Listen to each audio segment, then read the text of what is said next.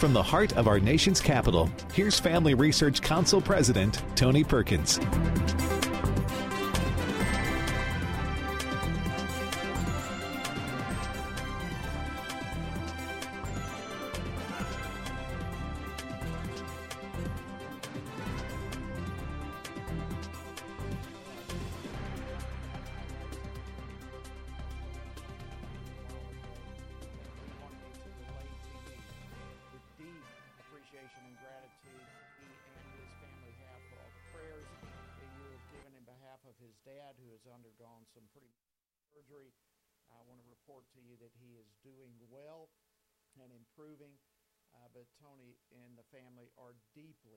Appreciative of your phenomenal prayer support. Please keep it up and thank you. All right, let me give you some of the highlights for the program this evening as the DOJ's stumbling investigation of Hunter Biden continues. It, it is revealing a two-tiered system of justice for sure, and House Republicans on both the Judiciary Committee and the Ways and Means Committee have subpoenaed some key officials from both the IRS and the DOJ. The Department of Justice just as the whistleblowers highlighted, they used numerous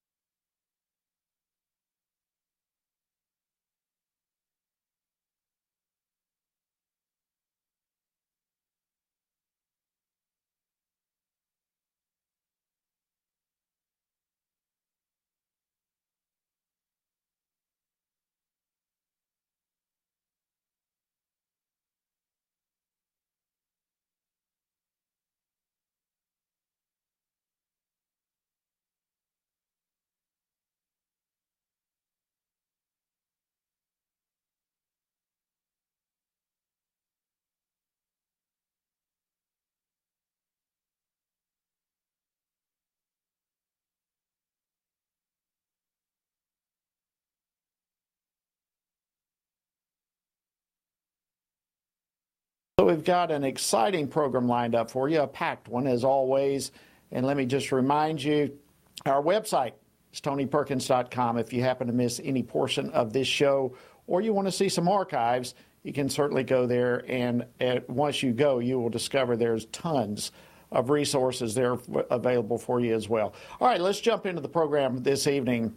Multiple legacy media outlets are reporting on more than 300 pages of emails and documents that were exchanged between the Department of Justice and Hunter Biden's legal team. And as you parse through all the coverage and all the details, there seem to be two major details that emerge. First of all, it's extremely unlikely that Hunter Biden would have faced any charges at all were it not for the recent testimony from requires constant vigilance. Stand as a witness for the defense. And this is the president who pledged to restore norms to the White House. Well, joining me now to discuss this and more is Congressman Tim Walberg. Important show coming your way. He serves and represents the 5th Congressional District of Michigan. Congressman Walberg, welcome back to Washington Watch. Great to see you, my friend. Jody, good to be with you as always, and thanks for for hosting this interesting program. Well, it's always great, and you know we love to bring people who are on the tip of the Means Committee and the House Judiciary Committees issued subpoenas to both IRS investigators and DOJ officials regarding a meeting last fall when now special counsel David Weiss claimed that he was prevented from bringing charges against Hunter Biden for tax crimes. Well, folks, that's pretty serious. And if true, it would directly contradict testimony before Congress from U.S. Attorney General Jim uh, uh, Merrick Garland, and as well as some written testimony. Uh, from special counsel David Weiss. So, the question at the heart of all of these subpoenas is Did the Biden administration interfere with the Hunter Biden investigation? Well, joining me now to discuss this and more is Congressman Mark Alford.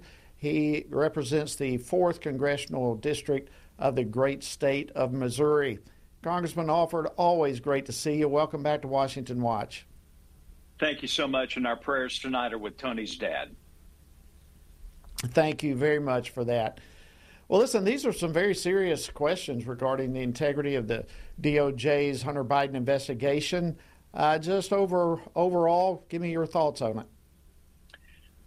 Well, look, Jody, this is a disturbing time in American history. We uh, know too well the persecution that President Trump has been in under for, for many years now. Uh, this is definitely a two tier justice system that we're living under. Someone's either lying, it's either David Weiss or Merrick Garland in this. And and uh, I do believe that Jim Jordan and Jason Smith, uh, chairman of the Ways Means Committee, will get to the bottom of this before it's all over. It's sad that they have to subpoena people to come up to tell the truth on Capitol Hill. But that's where we are this collusion, uh, this um, uh, concerted effort, I think, to deceive the American people and to cover for the Biden crime family is disgusting, in my opinion. The truth will come out. Well, you know, I think you bring up a good point. It really is disturbing uh, to uh, have to subpoena these people to come tell the truth to begin with. But it, what is even more disturbing is how they are, are obstructing congressional investigations. I mean, several agencies are literally not only uh, causing troubles with the subpoenas, but they're obstructing the whole process. What do you make of that? Well, exactly. This obstruction has gone for some time now. It's obfuscation, lies, deception, this whole web of deceit uh, that the Biden crime family has uh, kind of spun. I think Joe Biden's the black widow in the middle of all this. Um, even the National Archives, there are some emails that exist out there that have uh, show a direct relationship between Hunter Biden, his associates that pump some $20 million into these bank accounts and LLCs that the Biden crime family has set up over these years. Uh, and then Joe Biden, as vice president, using a pseudonym. Who uses a pseudonym unless someone's trying to hide something? And so, unfortunately, the uh, two committees, Ways and Means and Judiciary, are having to now uh, get them on record, to get them before committee, and to get them under subpoena to tell the truth to the American people.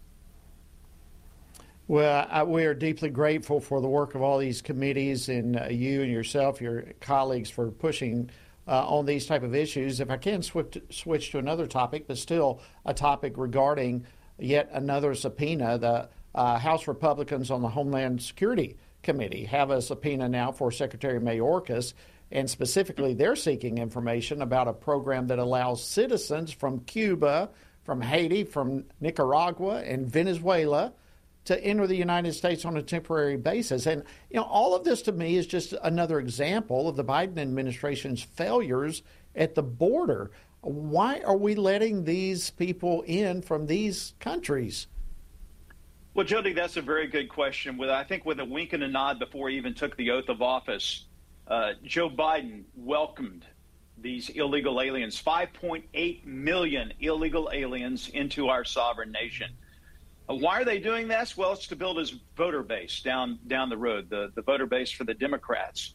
Uh, they want to do this in an illegal fashion. Look, Republicans, conservatives, we want legal immigrants here to contribute to the fabric of our great nation, but we want it done legally. And cheating the immigration system like uh, Mayorkas has done, uh, saying that there's no crisis on the border, uh, that is a lie to the American people. It's a lie to Congress. Merrick Garland, I, I truly believe, has perjured himself on several occasions before Congress. He is a bigger liar than Pinocchio, and it's time that somebody uh, put a stop to it and removed him from office. Well, it looks like that may be underway. I mean, there's a lot of movement behind his impeachment um, uh, movement toward, toward, that end.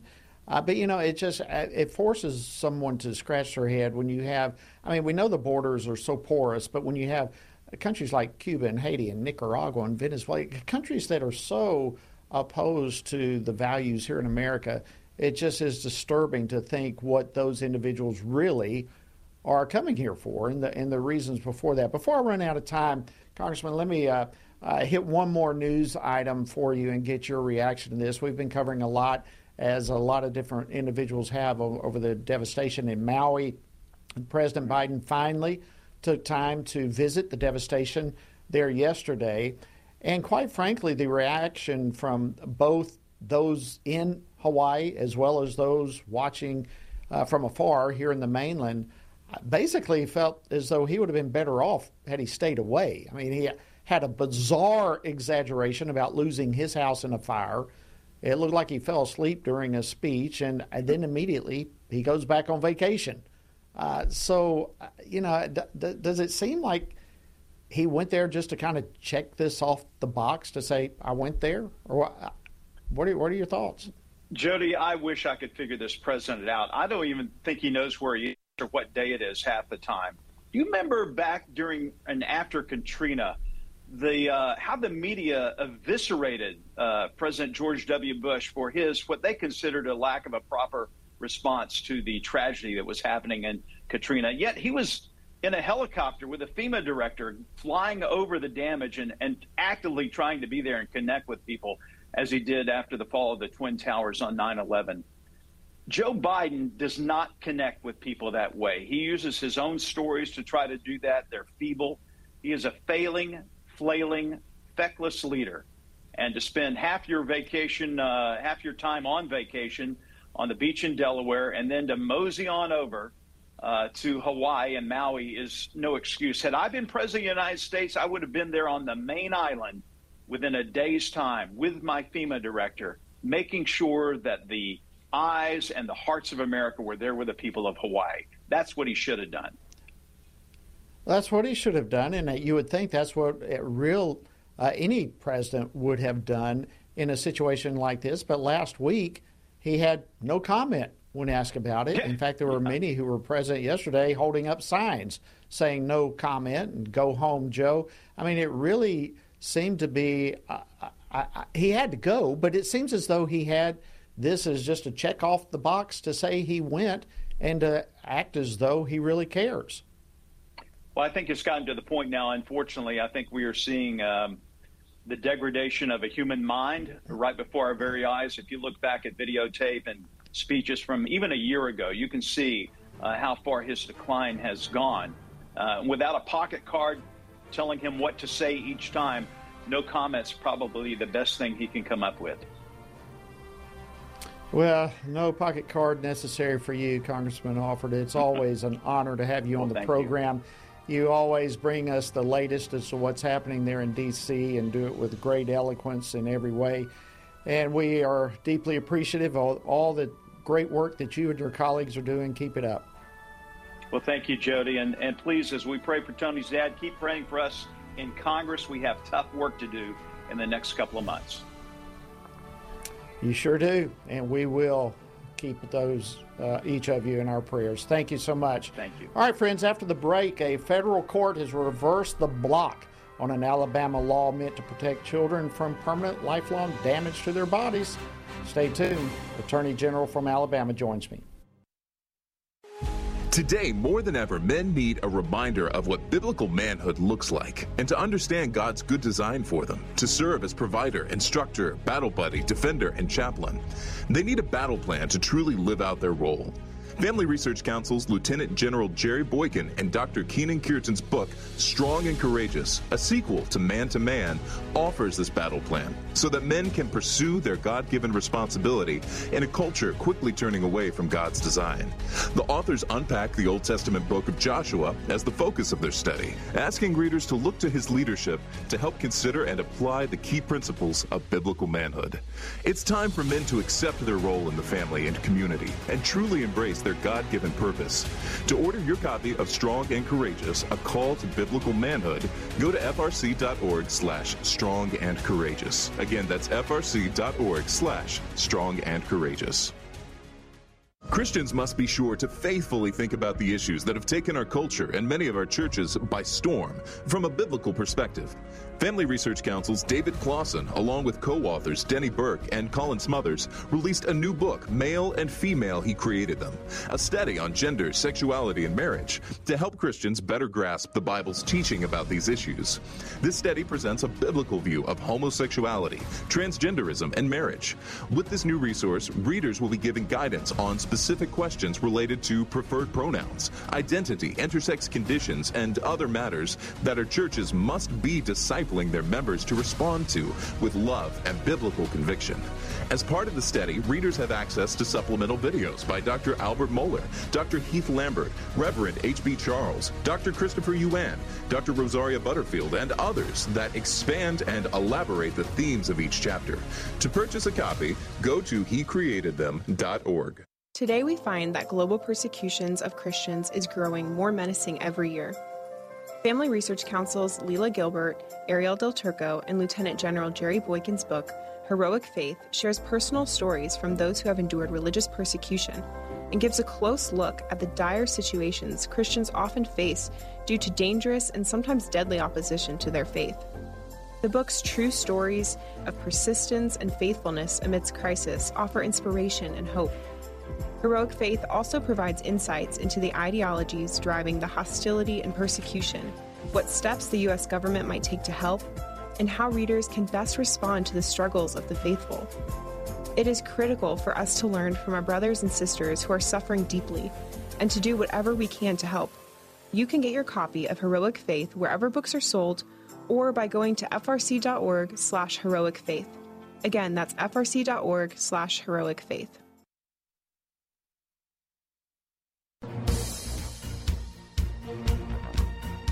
Welcome back to Washington Watch. I'm your host, Jody Hice. An honor to be with you this afternoon. Yesterday, a federal court allowed the state of Alabama to begin enforcing a ban on performing permanent so called gender transition surgeries on minors. A three judge panel of the Atlanta based 11th U.S. Circuit of, uh, Court of Appeals sided with the state of Alabama over objections from a group of tra- transgender minors and their parents who argued that the state law violated the 14th Amendment. Well, the three judge panel repeatedly cited the U.S. Supreme Court's decision in its Dobbs case from last year, and with the court finding that there was no deeply rooted right to the use of medications in the nation's history. Well, joining me now by phone to discuss this big news is Alabama Attorney General Steve Marshall. Attorney General Marshall, welcome back to Washington Watch. Great to have you, sir. Thank you, Jody, and I appreciate you highlighting this issue. Well, it's a big issue. It's a big deal. This is a huge victory, obviously, for the state of Alabama, but this is a, a big victory for children and for the country as a whole. Let's begin by giving us the legal reasoning, the underpinning, if you will, of this 11th uh, Court of Appeals, the 11th Circuit's decision. But, you know, Jody, I think you highlighted one of the important things, which is this really is an extension of what the Supreme Court recognized in Dobbs, and that is that state legislatures have the opportunity to be able to weigh in on medical issues involving their state. Clearly, the 11th Circuit opinion said there's no substantive right for parents to be able to choose experimental treatment for their children. And when we saw the Alabama legislature, along with now significant other states around our country doing the same thing, weighing in to say that we're not going to allow a failed European experiment be used against our kids in our respective states. We think this is not only a tremendous victory for the rule of law, but most importantly, in being able to protect children who can receive critical care absent these experimental treatments. Well, it really is huge, and, and that's why we wanted to highlight it here. This, you know, it's amazing to me, Attorney General, how news like this is swept under the rug by so much the mainstream media, but it is groundbreaking decisions. This is a huge victory for children and parents in our country across the board. And you have organizations like the SPLC and the Human Rights Campaign, these type of organizations are representing the plaintiffs in this case. Uh, but what does this decision mean on a practical level for specifically for Alabama, but even beyond. Yeah, Joe, let's not forget that the Department of Justice has weighed in again, and this is, you know, again part of the Biden's radical transgender movement that they have pushed during this administration. But you know, for Alabama kids, what it means is that we're going to ensure that they're not receiving medications the FDA has not approved for the purpose in which it's being offered right now. It's going to allow for there to be viable and alternative means to be able to treat gender dysphoria that doesn't create the same risk that they would have currently with the experimental treatment that's being used. But also outside of Alabama itself, you know, we've got hearings coming up involving uh, laws in Kentucky and Tennessee. We have an Arkansas law that is uh, currently pending. We have Indiana, who has their law that's being challenged and being heard in courts here soon. And so the 11th Circuit speaking in this case, just as we had recently, the Sixth Circuit as well, I think is sending a very strong message to states around the country that you have the ability and the authority to weigh in on this issue, and you need to weigh in on behalf of the children that you're trying to protect. Well, and it, it amplifies the power and the importance of states to push back on some of these horrible things uh, that are happening from the federal government and the push for this. You mentioned multiple states just uh, moments ago who were involved in this type of thing. So, my question is where is all this leading? Do you think at some point, with all these uh, various states passing laws to protect children, is it inevitable that one of these eventually is going to go to the Supreme Court? I think it's clear that that is an option, particularly if there remains uh, a circuit split. But one thing, Jody, that I think I'm excited about for Alabama is that we're going to have an opportunity to really be able to expose the lies around the international organizations that have propounded this type of treatment that Europe has rejected as should be the standard of care in our country. And so we look forward to continuing the work that we're doing in our litigation. Proud of the team that we put together because when you have organizations like WPATH that are masquerading as scientific organizations that are truly advocacy organizations for the transgender movement, uh, then we have the opportunity now to put that under the crucible of litigation and make people swear under oath and to be able to expose what Europe already knows and to be able to reveal that in our country that this is not the direction we need to be going with healthcare. And this is not something just Europe knows. I mean, any any reasonable person understands this is a this is bad policy. It's bad idea. It's bad science. It is not health care. It is on every way. It's irreversible to these children. Uh, and it's just stunning that we even are finding ourselves in the middle of this debate. One thing that is happening across the country is a lot of pushback when individuals like you, states like Alabama, stand up for children's rights. Are you now, or do you expect pushback against this law? Oh, I think clearly we've seen it before, and we're going to continue to see it. When you have groups like ACLU, SPLC, and others that uh, really advance uh, an argument that, that, frankly, is not grounded in true science and, and, at least appropriate science. But I think the other thing that, that hopefully is going to come from this is parents having the opportunity to truly understand what this is about because parents depend on doctors, they depend on physicians to give them good advice. The more we can expose the fallacy of what's going on here, and in fact, the real danger that children are exposed to, then we're going to give parents the opportunity to make good decisions as well. Yeah, and it's stunning how so many different places are trying to push parents out of even having a decision in this, beginning in schools, different places across the country. And listen, it takes tremendous courage for individuals like you, leaders like you, to stand up at moments like this in our country. And so I just want to extend to you, Attorney General Steve Marshall, a huge thank you for all that you've done, and may uh, just the good hand of God be upon you as you go forward. We appreciate it, and we're going to continue that fight. I know you will. Thank you for joining us. All right, friends, coming up next here on Washington Watch, a California public library silences a female athlete for misgendering. I guarantee you, you don't want to miss the story that you're about to hear on the other side of this break. So, so stay tuned. We'll be right back in a moment. Men are constantly told that there is no place for their thoughts and concerns about abortion. However, this attitude ignores the fact that both women and men are deeply and personally affected by abortion. Furthermore, one does not have to be a woman to know that abortion ends the life of an innocent, unborn child. Every man has a role to play in protecting unborn lives and supporting the mothers in their families and greater community, which is why FRC's Center for Human Dignity has released a resource titled A Man's Guide to Standing for Life. This resource was created to help men positively address the topic of life. This guide will equip men with phrases to utilize or avoid, as well as practical tips for helping to protect life and the expectant mother or unborn child he knows every man has the opportunity to be an unborn baby's hero by stepping in to support a mother and speaking up for her child's life. Get this free guide at frc.org slash prolifemen to learn more about the important role men play in protecting unborn lives. Have you seen the Now We Live series? It is a six week worldview Bible study created in partnership with Family Research Council and Summit Ministries. This video series was put together to help Christians propel faith into action. It offers six free videos to prompt rich discussions about some of life's most foundational questions among churches, small groups, and families. Each video is led by well known Christian voices and addresses questions regarding worldview, Jesus, truth, identity, and society. It's so important for Christians to both know the truth and to live in a way that is compatible with the truth. Being grounded in what is true and living out God's grace allows a believer's faith to truly transform one's own life and ultimately help transform a broken world. Equip yourself and other Christians to learn more about what it means to truly hold a biblical worldview.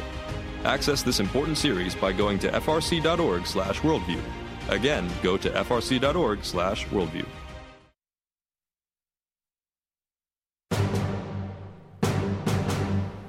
Good afternoon. I'm Jody Hice, your host this evening on Washington Watch. Hope you've had a fantastic Tuesday, and thank you for joining us. All right, there was an event to discuss protecting women's sport at a Davis, California public library, and it was shut down Sunday after library officials accused the first speaker of violating California law by misgendering male athletes who were competing in women's sports. They later accused this speaker of being disruptive. Here's that exchange. I need to know why I'm being told to leave. Can you tell me why? I was a speaker. I was a speaker at this meeting. So I will. I will leave the building if you can tell me why I need to leave the building. Wow. Well, the woman who was being told to leave the event, in spite of the fact that she was the speaker at the event, is Sophia Lorey. She is a former collegiate soccer player who now serves as an outreach coordinator for the California Family Council, and she is also very dear to us here at FRC, having been a former intern here with us. Well, she joins me now from California to discuss all of this. Sophia, welcome to Washington Watch. Great to see you again. Great to see you. Thank you for having me here. Well, it's our pleasure. And listen, thank you for your courageous leadership and your standing strong. We appreciate all that you're doing. Uh, listen, let's let's just begin with the the whole event. We heard the clip, we saw the clip. Uh, there were others there. There's a lot of noise in the kerfuffle of it all. Uh, but tell us about the event and what happened. Well, Moms for Liberty of Yolo County here in um, Northern California was just hosting a forum on fair and safe sports for girls. The whole goal was just to let those in the community be aware of how women and girls are being put in unfair and unsafe situations in sports. And I was the MC and the first speaker, and within about a minute of me speaking, the event was shut down. Wow. Well, listen, there's, uh, let me just tell you, Sophia, there are certain times where these things happen and they confirm that you're on the right side of an issue. When you consider uh, the audience and those who shut you down, you know you are pushing in the right direction. Uh, but without getting into all the particulars of the California law, this was clearly a violation of the First Amendment, uh, which, of course, the First Amendment is federal law, which trumps any state law. Uh, and I, th- I think it was one of your colleagues there or another speaker who actually went up to the podium and made clear that you were there and you had the right to free speech, and the audience was free to leave if they wanted to. But of course, that message didn't uh, fit well with the agenda of the library officials. Uh, what do you think was the rationale behind them shutting it down?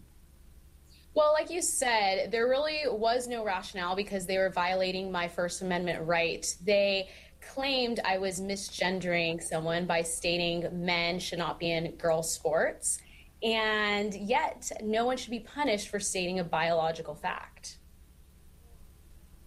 Yeah, I mean, how is that misgendering? I mean, I, even uh, even with you saying so, I mean, it's as obvious as night and day.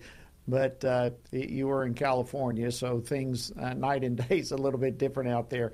Uh, listen, I want to tell you, you really handled yourself well. Uh, you handled the situation well. It was a very hostile crowd, and you stood firm and you stood uh, extremely poised. And I, I want you to know, Sophia, here on Washington Watch, you are allowed to call men men. You are allowed to call women women. So you were shut down. Why don't you give us a summary of what you would have shared had you been allowed to continue speaking? I was simply just there to share my own story. I wasn't talking about other people. I wasn't giving anything in regards to the law. I was simply there to state that when I was 10 years old, all I wanted to be was a college soccer player. And I achieved that goal at 18. I was able to play college soccer all four years. And that my heart is broken that current girls today can't achieve this same goal because men are taking their spots on the teams. Yet, my story was apparently controversial and was, again, shut down. Wow. So, what do you? Where's this all going to go from here? Do you know? Is there going to be any action taken against the library? Well, we're currently looking into our best option because government officials should not be able to remove my freedom of speech. So we're taking those next steps, as well as I just want the story to get out there because I don't want any other girl to experience what I had to go through at that library. Well, that's uh, great to hear because both of what you just mentioned, both points need to be taken. Uh, protection of your story and other women, but also to stand up when people uh, disregard and disrespect your First Amendment rights. We have to stand up against this stuff. And uh, again, thank you for doing so. Do you think anyone at the library there even recognizes their mistake? Were, were they more concerned about just not letting you speak? Uh, do they realize that they really trampled your First Amendment rights? Well, I can't speak on behalf of what they're thinking now. We haven't seen any statements or comments from them. But I can speak on the fact that they evidently thought that your First Amendment right disappears when you have differences in your ideologies. And so I want to make sure that the whole world knows that, and here in America, our opinions do not make us silent. Sophia Lorey, thank you so much for standing strong, standing tall, and for representing the California Family Council, for representing so many millions across America. Thank you for joining us this evening. Thank you. All right, friends, coming up, George Barna will join me with some practical advice for parents and grandparents on raising their children to be disciples for Christ. Stay tuned. We'll be right back.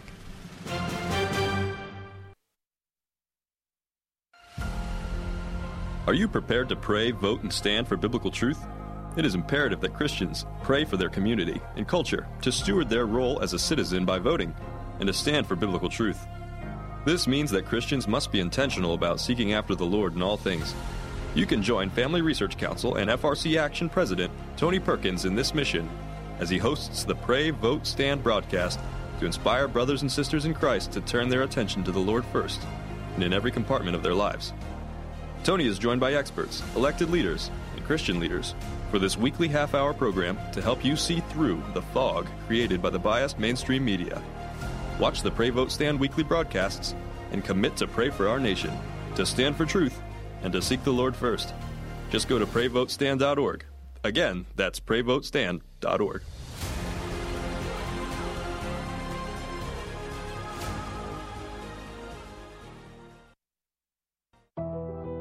Tech censorship is on the rise. Big tech companies are attempting to cancel conservatives and Christians, which is why here at Family Research Council, we've decided to be proactive so that big tech cannot silence us completely. FRC has a text subscription platform to be sure we can continue to keep you in the loop. That way, you can still find updates on faith, family, and freedom. You can get FRC's content straight to your phone. Just sign up for our text alerts by texting STAND to 67742. Again, you simply text STAND to 67742, and FRC will send you special alerts on the issues that matter to you.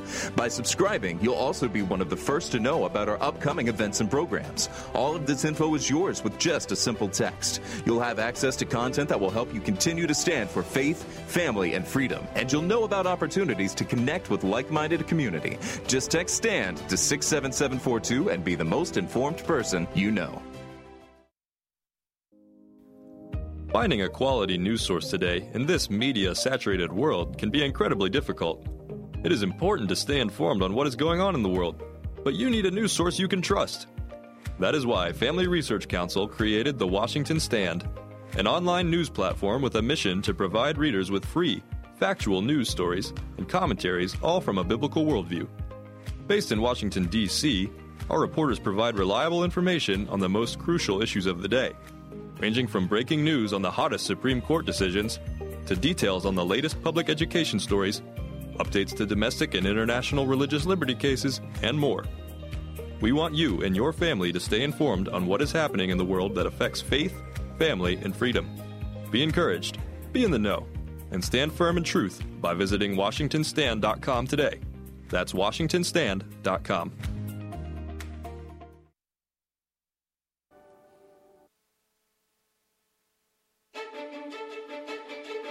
FRC celebrating 40 years with Pastor Gary Hamrick. Wishing everybody at Family Research Council a happy 40th anniversary. As a church, it's our joy to partner with such a great ministry like yours you're on the front line of fighting for faith, family, and freedom. So thank you, Tony Perkins, all the staff, and all the volunteers at Family Research Council, and happy 40th anniversary.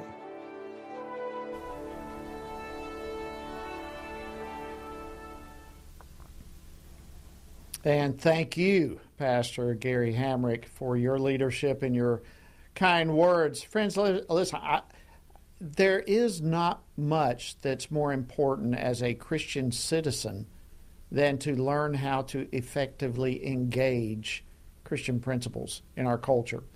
And that begins with our families, it, goes beyond to uh, our, our friends, our neighbors, our where we work, and beyond. And we are partnering with you to help accomplish that goal, to teach all, all of us how to be more effective and we want to invite you to come join us September 15th through 17th in Washington, D.C. for this year's Pray, Vote, Stand Summit. It, of course, is our 40th year of standing for faith, family, and freedom. But, friends, we're at a crossroad in our country, and now we need men and women to stand in the gap and to make a difference. So we encourage you to come join us. Registration is now open. We're less than a month away. Please visit prayvotestand.org for details and to register, and we look forward to seeing you there. All right, let me begin by uh, this statement. If we do not get it right with young children, the chances are good we will never see those people mature into real disciples of Jesus. That provocative quotation is from an upcoming book called Raising Spiritual Champions. It's by George Barna. The book's subtitle is Discipling America's Children. Uh, that subtitle, listen, that works as a great slogan for what we here at Washington Watch and Family Research Center consider to be of utmost importance. The book identifies why it's important for Christian parents to raise their children with biblical worldviews, but it also outlines some key strategies of how to do so effectively. What a needed book. Joining me now to discuss this is George Barna, who is the Senior Research Fellow for the Center of Biblical Worldview here at the Family Research Council. George, welcome back to the program. Great to see you. Well, thanks so much for having me. It's good to see you too. Well, listen, let's. Uh, you, you, share in the book really a, a, reversal of thought, if I can put it that way, where you had a, a light bulb went off and you recognized the importance of reaching children. Uh, tell us about that experience. You know, that, that, was about 25 years ago or so, I believe, that uh, when I still owned the Barna Research Group, I've since sold it, but uh, at that time we were looking for another research project to do that we could present to pastors of churches around the country, helping them to understand what was going on in the culture, what was important in ministry, different practices that were and were not working, both within the culture and within churches. And we were going to do four uh, national seminar with four different sessions during the course of the day. We needed a fourth session. We'd figured out the other three sessions. We've been doing these kind of uh, national seminars for years, so we'd already blown through most of the popular topics, and we were just looking for that final topic. And one of my colleagues in the Barna Group said, um, you know, we should do something about ministry to children. And I, I don't remember if I exactly laughed at her, but certainly internally I was. What a stupid idea. We're going to talk to pastors. We're going to be with adults. We're going to be talking about serious stuff. We're going to be talking about the future of the church, how to transform the culture, all these kind of things. Why would we waste an hour and a half talking about children? and uh, the, the, the team around the table we we batted that back and forth. I went away and thought about the different options that we put on the table for the fourth session. And as I started thinking and praying about it and doing a little bit of research, I thought, yeah, we better uh, we'll, we'll take this on. Seems like it might be a good complement to what else we were doing. But I'll tell you what, over the next 18 months, as we did all the research preceding going out on the road to do the seminar, and present what we found in the research, I, I was completely blown away. I realized for the first time that up to that point in my life, and I was probably, I don't know, early to mid 30s at that point, I had bought into the myth, the lie, if you will, that effective ministry is all about focusing on adults. Now, I'll tell you, in the 25 years since then that we started doing that research, and I've been building on that for the last quarter century, one of the things that I've discovered is that adults basically don't change. Now, the Holy Spirit can change anybody at any time. I am not questioning that. Don't doubt that. I've seen that. I get it. But I'm a sociologist uh, and a researcher, and I deal with averages. And I'll tell you that on average, adults do not change unless they encounter a major crisis in their life. It's completely different with children children are in a period of their life where they're trying to figure out how does life work? What matters? Who am I? Why am I here? All kinds of very fundamental questions that once they answer those questions, they retain the answers for the rest of their lives and they build on those as foundation stones. And so being able to effectively minister to children is absolutely critical to seeing them not only come to Christ, but to becoming disciples of Jesus. I would make a sharp distinction between those two. Part of the problem in the church in America is that we've got tens of millions of people who have accepted Jesus Christ as their Savior, but they haven't really committed their life to being Christ like, to serving Christ, to knowing Him more deeply, to, to living every moment of every day to bring Him honor and glory. And so, this book, Raising Spiritual Champions, is all about the research that we've been doing. And we did this in conjunction with Family Research Council. I'm so proud and happy about that. Uh, you know, to discover, yeah, what is the situation today? What's working today when it comes to raising children to be spiritual champions, not only as their parents, but maybe you're a grandparent, maybe you're a, a, sports team coach, maybe there's something else that you're doing that allows you to interact with children, teaching or whatever it may be all of us have interaction with children. But what we discovered in the research is very few adults spend any time at all thinking about, much less planning for, their interactions with children and what they can do to bring them closer and closer and closer to Christ. That's an amazing story, George, how you got to this point. And the, you, have got incredible data to back it up. Uh, how how is a child's worldview developed, and what age does that happen? You say adults don't change. When can all that uh, development take place in a child? Yeah, you know, essentially we found that there are four different worldview phases that people go through. And the most important of those is the first phase. And it starts when somebody is 15 to 18 months of age, not years of age, 15 to 18 months of age. And that worldview development phase is essentially completed by the time they reach the age of 13. Now, during the teens and 20s, up to the mid 20s, sometimes later 20s, what we find is that people take that worldview that young children develop as the foundation for their life. Why does a worldview matter? Because it's the decision making filter that every single person has.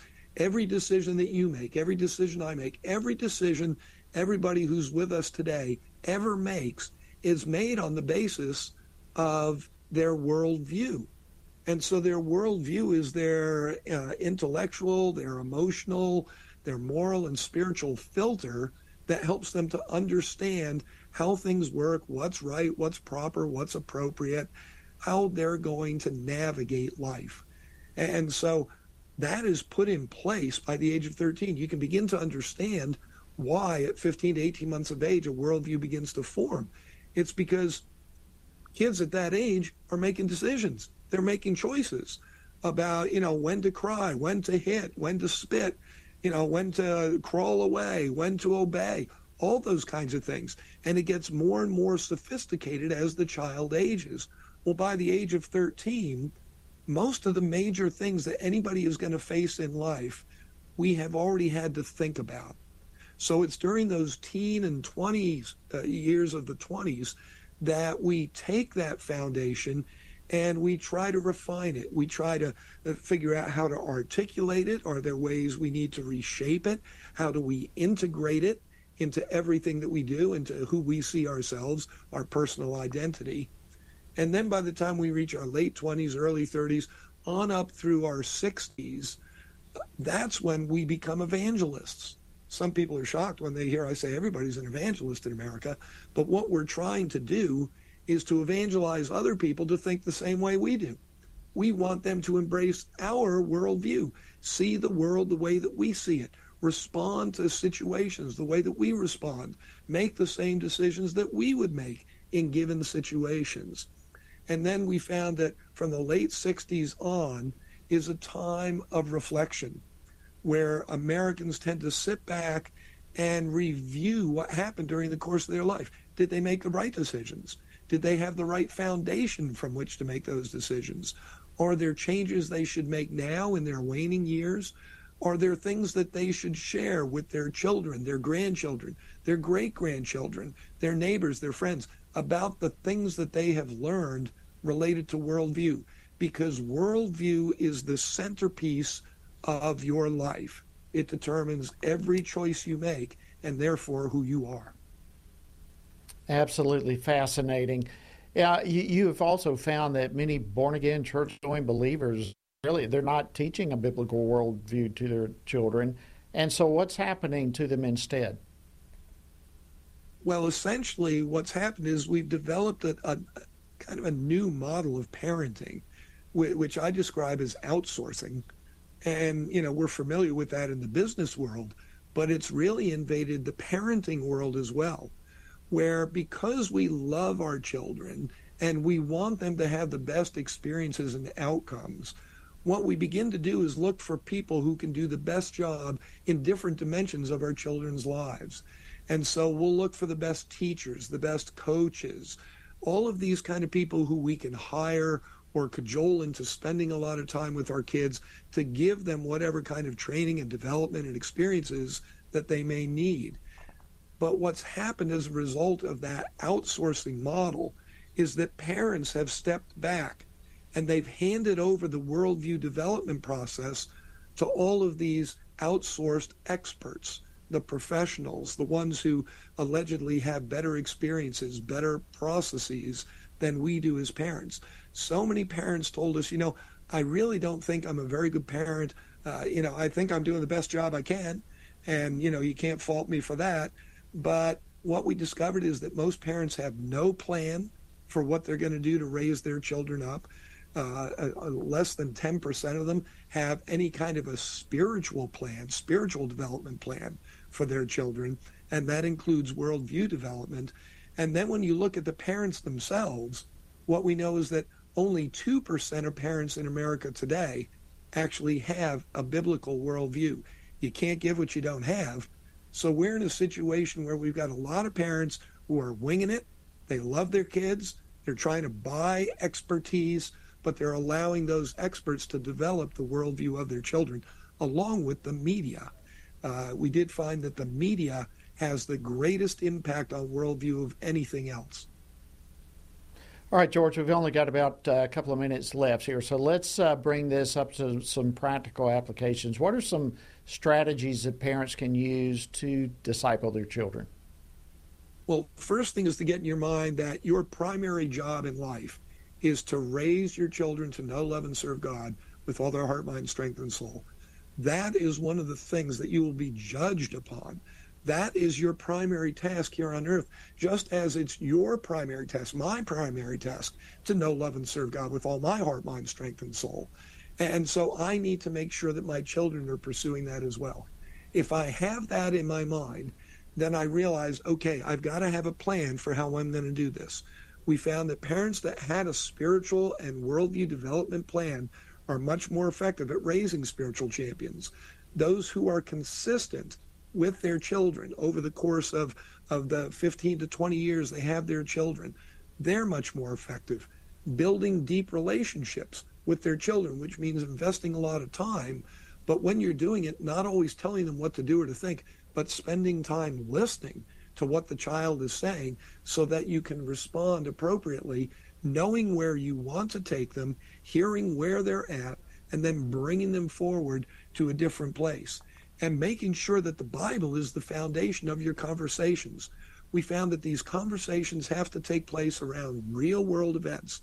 Tell stories get examples from your children of what they're going through in life and relate biblical principles to those stories but do it not by beating them over the head with God's word, but by asking them questions about what they believe, why they believe it, what they did, why they did it, asking if they're familiar with different biblical principles. Do they think that might have worked in the situation? Those kind of conversations are so critical, but none of it will take root, we discovered, unless you as a parent model that in your own life. That's part of that consistency element, which was so critical. George, congratulations on another terrific book. Uh, we've only got 15 seconds or so. Uh, where when will it be released, and how can people get it? Labor Day is release date, so we're just a couple weeks away from that, and it'll be available through Amazon.com. That's the place to go to get it. You can pre-order it now. You can wait till it comes out, uh, and they can also get it at the event. Uh, you know, in DC. Got to let it go there. George Barna, thank you. thank you so much for joining us. Terrific information. All right, friends, that wraps up this edition. We'll see you tomorrow right here on Washington Watch.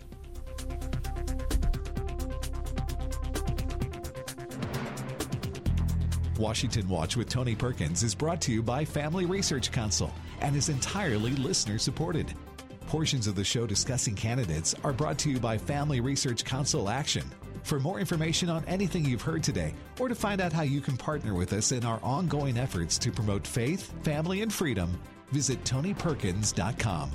Also, to leave a comment about Washington Watch, call our watch line at 1 866 372 7234. That's 1 866 372 7234.